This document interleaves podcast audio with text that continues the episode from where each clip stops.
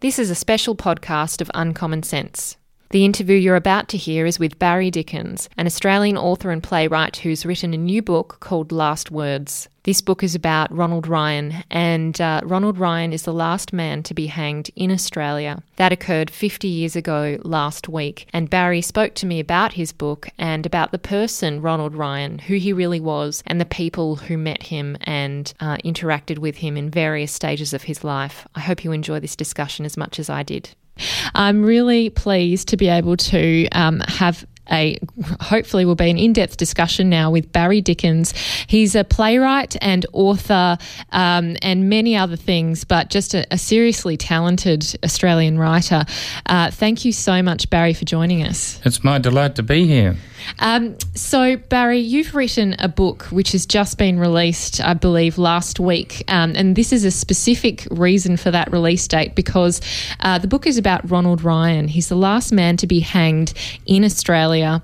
And it was really a very um, public and tumultuous period and event uh, for many reasons, but uh, it comes up to the 50th anniversary, uh, which happened last week, and it still really is just as contested and as heated now when we sometimes discuss this issue of, of Ronald Ryan and, and what he did to deserve um, being hanged and whether he actually did anything at all to, to deserve it.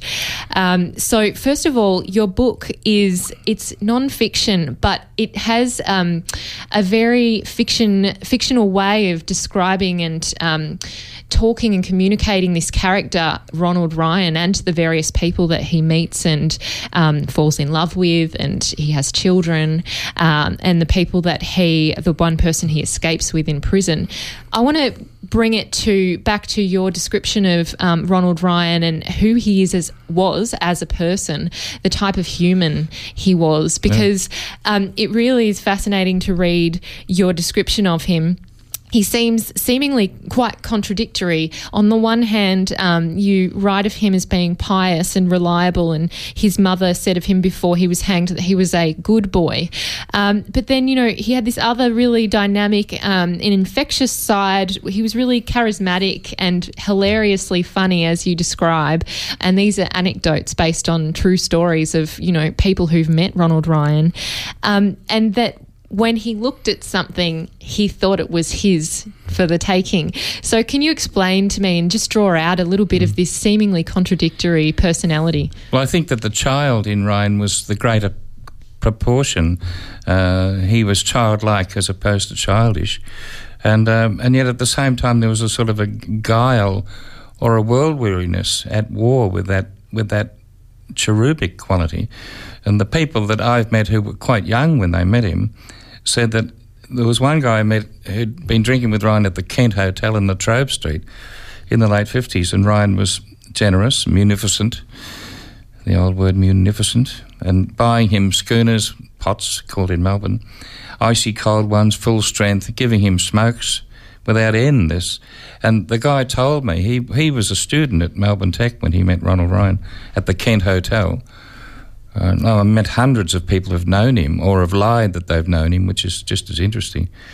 And um, he, he, said, I've never in my life cried as much with, with laughter as this guy, Ronald Ryan.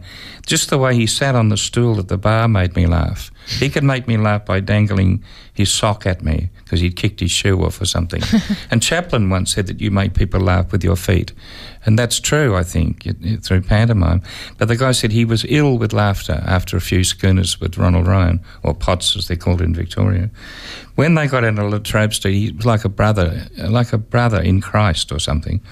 And then he patted his kick, and the word kick used to be your pocket in the 50s. Your right. kick, that's where you kept your wallet in your pocket. Yeah. And of course, there was no sign of his wallet. And so the whole time he, he said that he was ill with laughter, not just with Ryan's verbosity and, and nonchalant humour, but he was pulling faces. Uh, he was a clown. And then, uh, you know, and there was a. He was at war with himself, the, the comic side and the sort of a opportunistic side. He was 31 before he broke the law, which is old before you go to jail. And that was all misdemeanors and stealing cigarette trucks and cigarettes. He's very fond of Craven A, the cigarette. He used to sell them around the pubs. When I met Father Brosnan, who was the Roman Catholic priest at Pentridge. I mean, what a congregation to have, you know, 2,000 murderers as your flock. And uh, he said that Ryan was a pub dudder. And the word dudder was 40s and 50s word for someone who was opportunistic, would trick you, dupe you. You Yep. were duped, you know, but it was worth the fun. So people who didn't trust him liked him because he was the fun. He had the life. And uh, the showman part of his, uh, you know, personality, it's like he's a th- theatrical, someone amusing. And obviously, that's part of what attracted Dorothy to Ronald Ryan. she, Hmm. right. she's a very interesting character in herself because she came from a very well-off background. Yeah, the exact opposite. Yeah, and, Ronald, it seems, had a very difficult upbringing in terms of right. the poverty he came from, but also the alcoholism Yeah. um, that he was surrounded by. And I really um, just was taken aback by this really intense description of the rooming house that he was right. living in in West Footscray. It's still there, as I've said in the book. yeah, oh gosh, I'd be really scared to see what it looks like now based on what you've described. It's opposite the Botanical Gardens at Footscray. right. And it was, um, it's called Room Suit Gent. Room suit gent. I mean, that old wording name. is Yeah. still there. And and he, he toiled as a, uh, in those days, in the 50s, when he met Dorothy, he was a, a moulder at a tyre factory called Olympic Tyres. And there were tyres then called retreads. Yeah. Old worn out tyres were stamped, the tread was stamped into them again Hmm. about 10 years ago since that went out. But he was a moulder, called a moulder, stamping. Imagine being covered in tyre blacking and dust and stuff. And he had a, the only thing he'd ever paid for was an iron framed push bike with an extended saddle on it made of iron, can you imagine? And then one hot night he cycled off to uh, the Jolly Roger Ferry, which was moored at Flinders Street, where, where the water was, and the bridge, Princes Bridge. And in the late 40s, they had the Jolly Roger and other ferries that you danced on. And they had Glenn Miller music playing. And he was a great dancer, according to Dorothy, who I interviewed at Port Macquarie when she lived there. And, uh, and they jitterbugged. so you've got a hanged man jitterbugging. Yeah. And I wanted to show all the qualities the, and the accidental moments. And so I said, What did you think when you saw Ronald, Dorothy? She lived at a caravan park at Port Macquarie, and it took a year before I got her permission to talk because it hurt so much to talk about him. She said he was just so funny and beautifully. Uh, he could quote. He was a great reciter of poetry. So you can be recited at where it's just boring, or it can be done in such a way that you've written the poem that you're saying or reciting. And he was an intellectual and a great jitterbugger. It, that is just a beautiful portrait of a man. And the whole book is really the portrait of the man Yeah. and the people that see him through various ways uh, when they come across him. They're him. endless, the ways to see him. And Yeah. he loved his hair. Mean, he loved having glossy black, I suppose you could call it Catholic hair, but he loved that. And just, just before he was hanged, he asked the governor, Ian Grindlay, whether it'd be all right to comb his hair to look good for his mother when he went through. And that wasn't permitted. And so he used a bit of spit to put it on his black hair, but he wanted to look as good as he Yeah. could before they put the hood over him. So And his tortoiseshell, I think you said comb in the book, was. tortoise, tortoise shell comb. Yeah, his most prized possession in prison, apart from the Bible, which he also. Yeah, well, uh, good luck for me. I've always been lucky. And um, I knew and was friends with the Catholic, I mean, not the Catholic, but the Salvation Army woman who lent Ryan uh, her edition of the Catholic Bible. And she used to go to the Albion Hotel in Carlton in the 60s and 70s with her wooden box to collect change for the needy. And she'd push it into the pot stomachs of all the male drunks on a sweltering hot night. And she'd say, going by your gut, you've got enough beer in there and enough money. How about a bit of change for the needy? And she'd push the plywood money collection box into their bloated stomachs and they'd feel guilty and drop a few bob into the slot. Well, she it was who gave Ryan the Catholic Bible. Yeah. And uh, she talked to me about that and how he learnt it. He learnt the Bible. When he knew he'd be hanged, he went back to being a Catholic. And he asked Father Brosnan, who's one of the most charismatic people you'd ever want to meet, what's involved, he said, Ryan, in, in it's coming on tomorrow, the hanging. What's involved? Is it a complicated thing because I was married Church of England and to please my mother, I'm going back to be a pat and Pat was the nickname, the euphemism for Catholic. And as typical of John Brosnan, he said, "It's no more uh, complicated, Ryan, than re-registering a car." to make him smile, Yeah. you know, and uh, when he shook hands with Father Brosnan, he's, Father Brosnan said, Ronald Ryan, and Ryan said, Spencer Tracy, because he looked like Spencer The Tracy, famous- who'd yeah. played so many Catholic priests. Yeah. So I wanted to keep that playfulness Yeah. at counterpoint to the doom. It's a book of doom, and the doom is to do with eight o'clock on the 3rd of Feb, that nothing will stay the execution. And the poor things on the hill, all the ones protesting, mm. and the five churches around around Pentridge gonged all the bells all morning and pro- those sombre bells protesting against the execution. Because where Pentridge, it's now apartments, bizarrely enough, is uh, five different churches of all different denominations. All those bells were gonging for him. Yeah, and it really seemed to stop the city, uh, or at least the state. And uh, I did read that the ABC radio station went off air or went silent for two minutes when Yeah. he was hanged as well. There was a live broadcast from 3AW Macquarie, which goes right around the country, and I'm friends with Brian Morley, who did the stand up. And he, Brian, told me that when the 12 reporters were watching the execution, which took place 60 feet above their heads on a bizarre sort of platform, he said that Ryan, before they popped the poplin hood over his head, he winked at him. He winked at Brian. Brian said, "I've- That wink's been with me for 50 years. Mm. It's really the last thing that he did as a human. He winked just before the hood, the poplin hood, yeah, and then the hangman ran at him, ran at him with welder's goggles over his eyes and a bizarre tan coloured, like a strange cap with a with a pom pom on it Yeah. to disguise himself, and was rough with Ronald and shoved him towards the trapdoor, and Ryan was off balance, and he said, "For God's sake, make it quick." yeah, and that's they're the last words, you know. And then the the reporters down below had to be uh, weren't allowed to uh, tape anything or record anything, just stand there with invitation cards in their grasp. RSVP invitation cards. I've seen them, Mm. As if you're going to a debutante's ball. yeah. They seemed really formal and quite large, white. Glossy. Yeah, As cards. if, as if you're going to a ball. I mean, everything about the story is an opera. Yeah. And having written it in every which way, I think I'll pay a call to the opera company see if they want it. And it is an opera. I hope so because Mm. it really is. And let's take it back now to Yeah. what he apparently did. So we know that he escaped from Pentridge um, with a man who he actually didn't know the, the right. name of. Well, only a, a, a lapsed Catholic would escape with a guy he didn't know. Yeah. I mean, there's the operatic truth. Yeah. He escaped with a guy called Peter Walker because he was so huge, and Ronald was going to get out with this other guy. We should tell your listeners and your fans that they were both in for 17 years, and uh, Ryan had uh, robbed a warehouse armed with a rifle. If he hadn't have had a rifle, it would have been 18 months. Right. But because he was armed, But he didn't use the rifle. he didn't use it, but because he held a rifle, Yeah. that's armed robbery, and he got 17 years at hard labour. And at hard labour means that you are pulverising bluestone boulders with a great big iron tipped hammer. And Ryan was so naive, he thought that. Um, that that would do the community some good, that the bluestone chips would be used in gutters and things like that. But when one of the officers said, no, there is no point to the, there's no point to this, Mm. it's to break you, not the boulders. That's when he decided to get out with Peter Walker.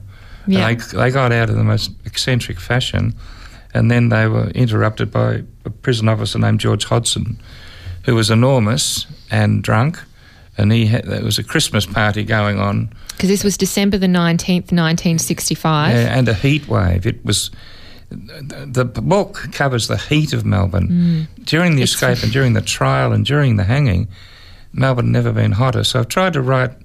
The literature of the book is to do with extreme doom and heat simultaneously rising Yeah. to its crescendo. And you were saying that the tar on on the, the tar- bubbling. Yeah, yeah. and that when George fell, the two officers shot him from the tower because he's standing so close to Ronald that he uh, he couldn't get a clean shot. Either of them, uh, those those guards, in the end committed suicide in the sure knowledge they'd shot George. And, and uh, that's uh, that's part of the contested, I guess, history of this story yeah. is that um, in the court case that eventuated, that people, um, you know, there's various theories as to who shot uh, George Hodson, right. yeah. and uh, and your theory, which many others would subscribe to, um, suggests that the bullet trajectory needed yeah. to come from above because um, it was at an angle yeah. and also from further away because right. Ryan was at point blank range, basically. I'd like to know who's got the bullets and where, where police homicide have put those bullets. I mean, there were three of them, and Ryan Ryan's rifle didn't work and it didn't make smoke. Mm. And yet Would, the jury were bullied into agreeing that you know, the witnesses, I mean, that they saw smoke come out of the breach. but the American made carbine didn't make smoke.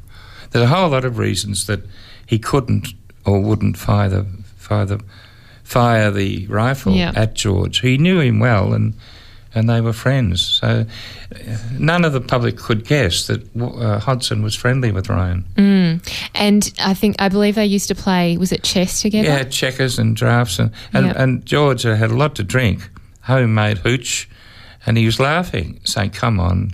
Come on, give it away. You haven't got a chance. Mm. Meaning, come on. Come yeah. On. He called him boy. Come on, boy, you haven't got a chance. Bang, bang, bang, and the shots came from the tower. Then George fell into the crowd at the tram barrier, which is still there. The right. tram barrier is exactly where it was 50 years ago in Champ Street, Coburg. And it's bizarre. It's as if 50 years haven't haven't, haven't gone passed. by. It's if it's, it's now. Yeah, and um, certainly this this really sets off a whole trail or you know a whole series of other actions and events that occur so mm. this happens and uh, the prison guard dies and then um, you know all of Melbourne is basically hunting for that's right Peter Walker and Ronald Ryan and they do a pretty good job of avoiding but the, but the other police. the other comic elements is that Walker wanted to go to Preston he wanted to go to Preston. You know, he had a girlfriend in Preston. So they're sort of quarrelling in the stolen car. And Ryan says, I've never liked Preston. I don't like Preston. You know, what's Preston got apart from Murray Road? You know, then they did a U-turn and went towards the flour mill at Kensington, and in that street where the fl- still there, the big flour mill, there was a harbour. It was called harbouring when you put people up, and they stayed there that night with every police car in the country after them.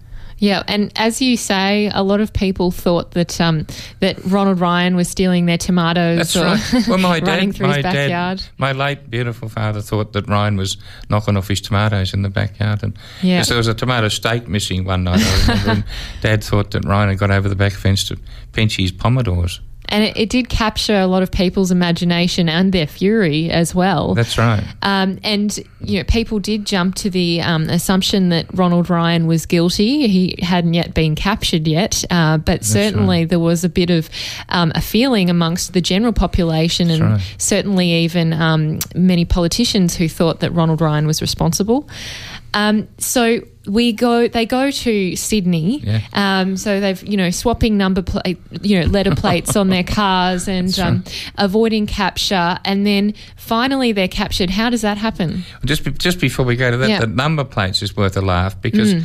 you, in those days you, someone would come into a pub like the Albion or Stewart's Hotel, which is still there in Elgin Street, and say on a hot day with all the drunks flopped out on the stools. Someone had come in with a sugar bag full of bodgy plates and just dropped them on the bar. You know, yeah. 40 bucks for them. and they're all bodgy, they're various number plates. So Ryan got, got a bag of plates, and every car they pinched, they put different numbers on. Then they got to Wodonga. Now, Wodonga, the police pulled them over at Wodonga in a, in a Lincoln, great big posh car that Ryan had bought off Kevin Dennis. Kevin Dennis used to be television personality and he had a, a second-hand car yard in Regent next to Reservoir. And they, and he, how Kevin Dennis didn't know yeah. that they were rhino, he didn't. And he sold them a Lincoln, and then Walker disguised himself with um, peroxide and practiced. And he had black hair, didn't he? And pr- pr- and, and imitated Michael Caine. I mean, if this is wow, an opera, I don't know yeah, what is. Yeah, because we're at Wodonga, and I've interviewed the two police that talked to them at Wodonga. Yep. That's where the fruit fly inspection used to be. Mm. You've been trying to pinch bananas. He's trying to, you know, talk like Michael Caine and, and all. And uh, of course he isn't. And the guy says, What's your name, mate? He says, Sugar. Oh, Michael Caine's brother, Sugar Caine. of course he isn't. Oh gosh. It, it's just hilarious. Yeah, it is quite hilarious. Uh, and that's- it isn't. so- Yeah, and very yeah sad. yeah. Yeah, and and so they they're in Sydney and they're you know drinking beer at pubs and Yeah, sure. um, womanizing a little bit. And actually, I should mention before that, before they left Victoria, um, Peter Walker was uh, he shot a, a tow truck driver who actually figured out who they were. Yeah. That was at a party in Henry Street, Windsor, and a, f- a friend of mine, Sonny Naidu, was at that party. Sonny Naidu was a producer for Paul Cox, and he ended up at that party of all flukes that hot night, and they're all dancing the twist at Henry Street, and a party, and uh, Ryan and Walker turned up, and later on they'd run out of drink, and the tow truck driver offered to take Peter Walker to a sly. A sly grog was called a sly in Albert Street, Albert Park, and got there and they got a few boxes of drink, and then the tow truck driver said, oh, "Let's put him in, your mate, and share the ten thousand dollars reward." And in the end, he was shot in the in the public toilet, uh, sitting on the toilet. And in the morning, the tow truck driver Arthur Henderson was found floating in the foreshore wavelets. And then he got back to the party and said to Ryan, "You've done one, I've done one." Meaning you've killed someone, Yeah. I've killed someone. Fancy saying that in front of people. Yeah. This is the bravado and and the terror that's going through them. Yeah, and and it becomes an interesting point of contrast when we get to the to the trial and who, um, you know, is put up for murder and who's put up for manslaughter. So Peter Walker, Yeah. Yeah. Well, they both charged with murder. Yeah. And Walker was charged with the murder of Arthur Henderson, tow truck driver, and and Ryan for George Hodson, And uh, Ryan was first. The trial uh, was first, and he was found guilty and sentenced to be hanged. And in that moment, in those days, you had a slate where you could write remarks Yep. on a wooden slate. And Walker got the giggles when Ryan was sentenced to hang. He, thought that was funny. And wrote and did a cartoon of a skeleton being hanged. And he wrote underneath it, You.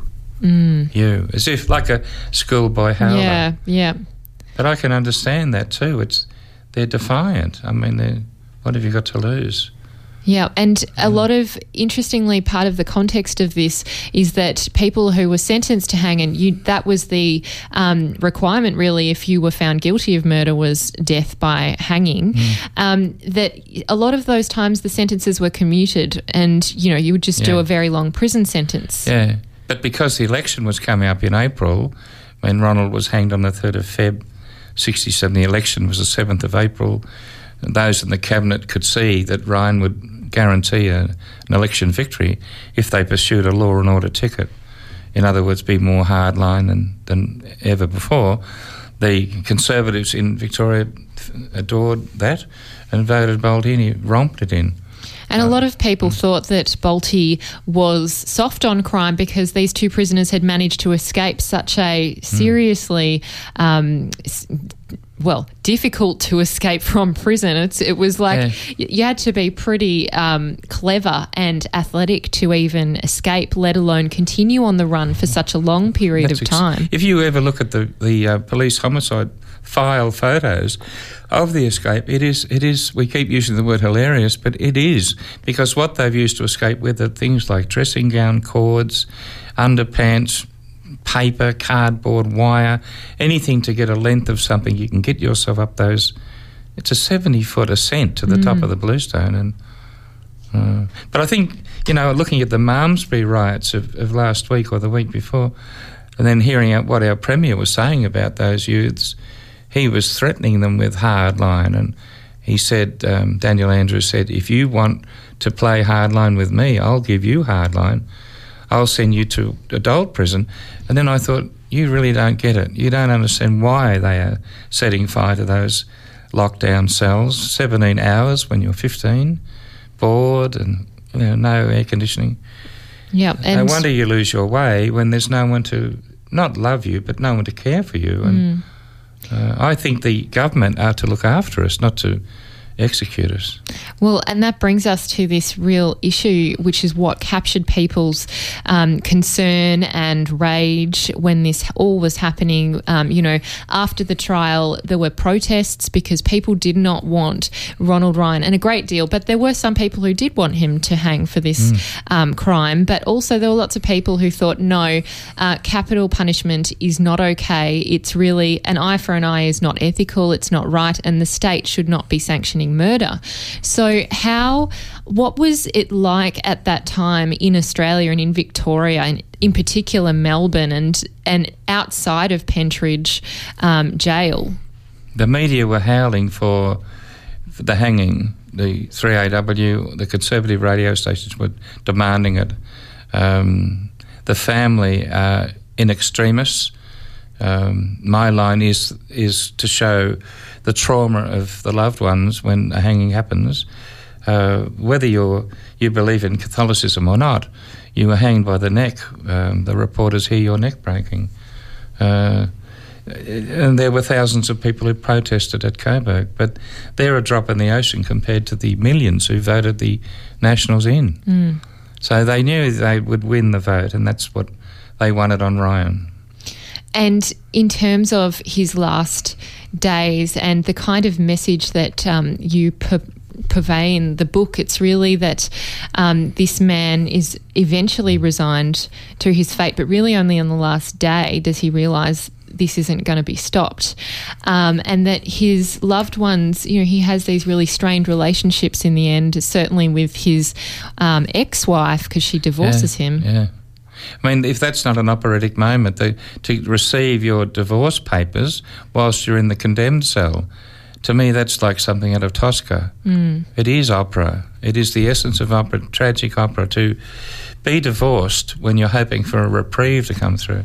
So instead of the reprieve, which would be a telegram saying it's cancelled, yep. we're committing you to life, she left him. And then in, in another operatic moment, not to cheapen it, but to heighten it, uh, the the man that Dorothy married died just before Ryan. Mm. I mean, that just seems. Uh, it's hard to believe the chain of events. Yeah, and it's understandable that even now it's really difficult for those involved to talk about it, or those who still survive. Yeah. Um, part of the beauty of this book um, is just the way that you describe the people in it and the surrounds. And mm. some of the quotes I picked up just to give people um, a feel for it uh, was that you say Ronald was a man who spoke like a crow. That's that country voice, you know. Yeah and and it really it resonates because you can feel you, yeah. you can feel who he is as a person and yeah. see him and his um, his movements and the way that he interacts with others and he's this character and you bring back all of these colloquialisms that are you know all but lost really we don't That's use right. them in everyday discussion in life but in this book it really does bring them back into their glory uh, it's like confront. It's better to say front than confront. And um, Paul Keating used to love that colloquialism, front. Yeah. You know, to front the media, to front, to confront doesn't sound as powerful. No. And uh, I, instead of I went into him, I into him, I into him. Everything's abbreviated for maximum impact. And uh, jail used to be called stir. Uh, it was called inside. I've been inside. There's a hundred colloquialisms for jail. There was a word called burgoo, which meant burnt porridge, because all the porridge was burnt. Yeah. So it was burgoo. And my dad Len used to have burgoo in the army in New Guinea right. during fighting the Japanese.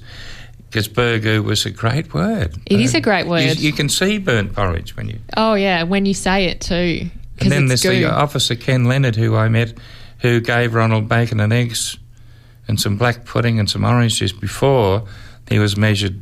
He was measured and weighed before, and three pairs of underpants put on him because when you're hanged, you lose all your blood. And uh, he, Ronald smelt the bacon. and He said, "It'll be wasted on me, I think." Uh, let's face it, I'm for the lime pit. Mm. And that's the exact quote. So I'm lucky to have met the people who were in the in the original opera, not the not the musical score, but yeah. in real life opera. Yeah. and it is really all the more richer for your true insights into what Oh, happened from the Thanks. people. It's nice to hear that because I, I was writing it with old blood. It was old blood that I used to write it. Mm. And then one day I rang Sandy Grant at Hardie Grant, fearing the worst that he wouldn't like it. Yeah, And uh, he said, We're running it. yeah, And then I nearly fainted on the floor because I'd had a lot of literary rejection, a Mm. lot of trouble in my life.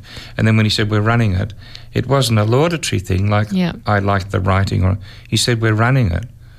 And I just felt great. I felt vindicated. I went down to Frankston and swam all day. what a beautiful celebration. Took the day. I dived off the pier. yeah, I stood on the sign that says no diving. Dived in. typical Ronald Ryan. Yes, yeah, I'm sure he would have got on. Yeah, you would have. well, I really hope that people do pick up this book. It's called Last Words by Barry Dickins. And Barry's been joining me and we've been discussing his book. And, you know, if this doesn't win um, an award or many awards, I will personally complain and protest in the streets because it really is truly some of the best Australian writing you'll ever see. So Oh, thank you, Barry. You'll have me crying in a minute. Oh, well, let's cry together because All I really was quite moved. So, Well, that's terribly nice of you. To, you don't often hear that when you're being interviewed, so I'm grateful for those words. no, I truly mean it. So, Thanks. Thank you for sharing your talent with us. Thanks very much.